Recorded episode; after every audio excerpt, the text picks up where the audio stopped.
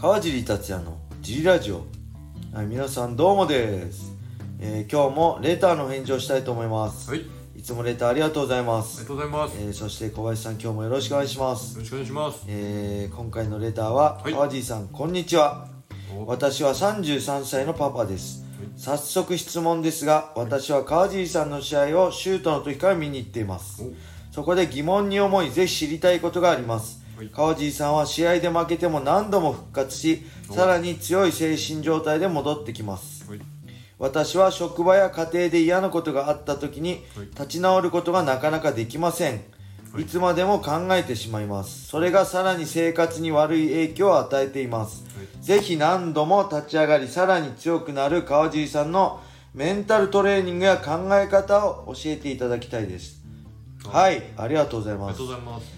これね僕よく言われるんですけどはい、まあメンタルね強くないんですね。基本的に。もっと強かったら多分こう大事なところで僕いつもここで勝てばあの人生変われるってところでいつも負けてる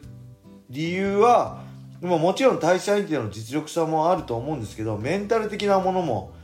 あると思います。なんで僕本当にね試合中もねもう何度も諦めてるし諦めてるけどいやこのままじゃダメだ。頑張ろうってこう気を持ち直してるんですよ。なんでメンタル強いんじゃなくてメン試合もそうなの負けても立ち直るのが早いっていうかおあのね思い出すんですよね。シュートでプロデビューした時になんか友達にすげえ吹いて俺強いから応援来てよみたいな勝つからみたいに全然強くなくて超ビビってるのに吹いて友達に見て見に来てもらってチケット買ってそれなのに何もできずに心折れてあなんか本当なんだろう本当ねすごい悔しかったし情けなかったんですよ自分が。もうこんな自分本当に嫌だと思ってそれをなんか友達に見見せて見れ見られて本当に嫌でもうね本当に自暴自棄になってその時にもう二度とこんな思いしたくないと思ってこんな思いするぐらいだったらもう格闘技やめようと思ったんです。なんでもう自分がもしもう一回あの弱い自分にも情けない姿を見せるんであればもうやめようと思ったんです。そのためにはもうとにかく量しかないんです。練習をしまくってあの強いメンタルっていうか自信を持つには練習するしかないんですよ格闘技って。何も練習せずにメンタルね強く入れられる人いないと思う。自分にやっぱ自信があるからメンタルどんなきつい時もあのー自分に負けなかったりこう弱気になっても立ち直れたりするんであってそれにはやっぱりもう誰よりもやってるっていう自信。僕はそれが一つの自分のファイター川尻達也の軸でしたね。誰よりも俺は努力してる。誰よりも練習やってる。誰よりも格闘技を愛してる。誰よりも強くなりたいと思ってるっていう気持ちがあったからあのどんな時もいやこんなはずはない俺よりやってるやつはいないんだっていうのが本当の奥底で自信になって何度も心折れかけそうな時にこれ試合中の話ですけど立ち直ることができましたね。あとはね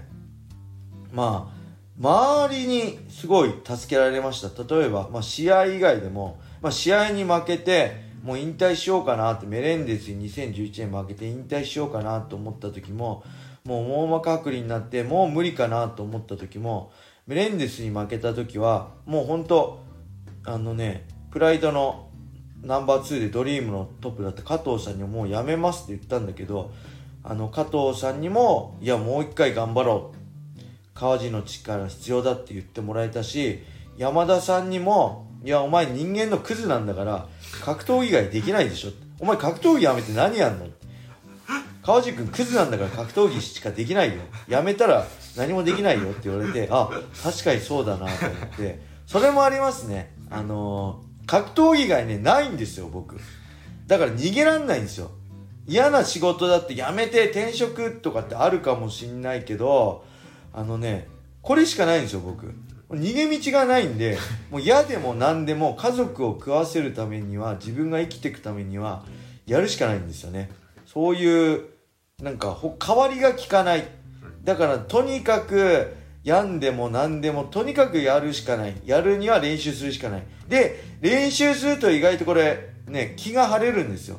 メンタルヘルスっていうか落ち込んでる時もとりあえず格闘技の練習やって汗かいてジムの仲間とおしゃべりすれば気持ち落ち着いてなんかちょっとポジティブになれるみたいな。そういうのもあるし、まあ、何よりそうやってジムの仲間網膜剥離になった時もえー、っとね1回なって復活して2回目再発した時はもうねあのジムの、まあ、T ブラッドの仲間の僕と同じ同時期格闘技始めた一緒の戦友の岩瀬さんともう一人ジムの代表の人があのねお見舞いに行こうってメール来たんですよ当時。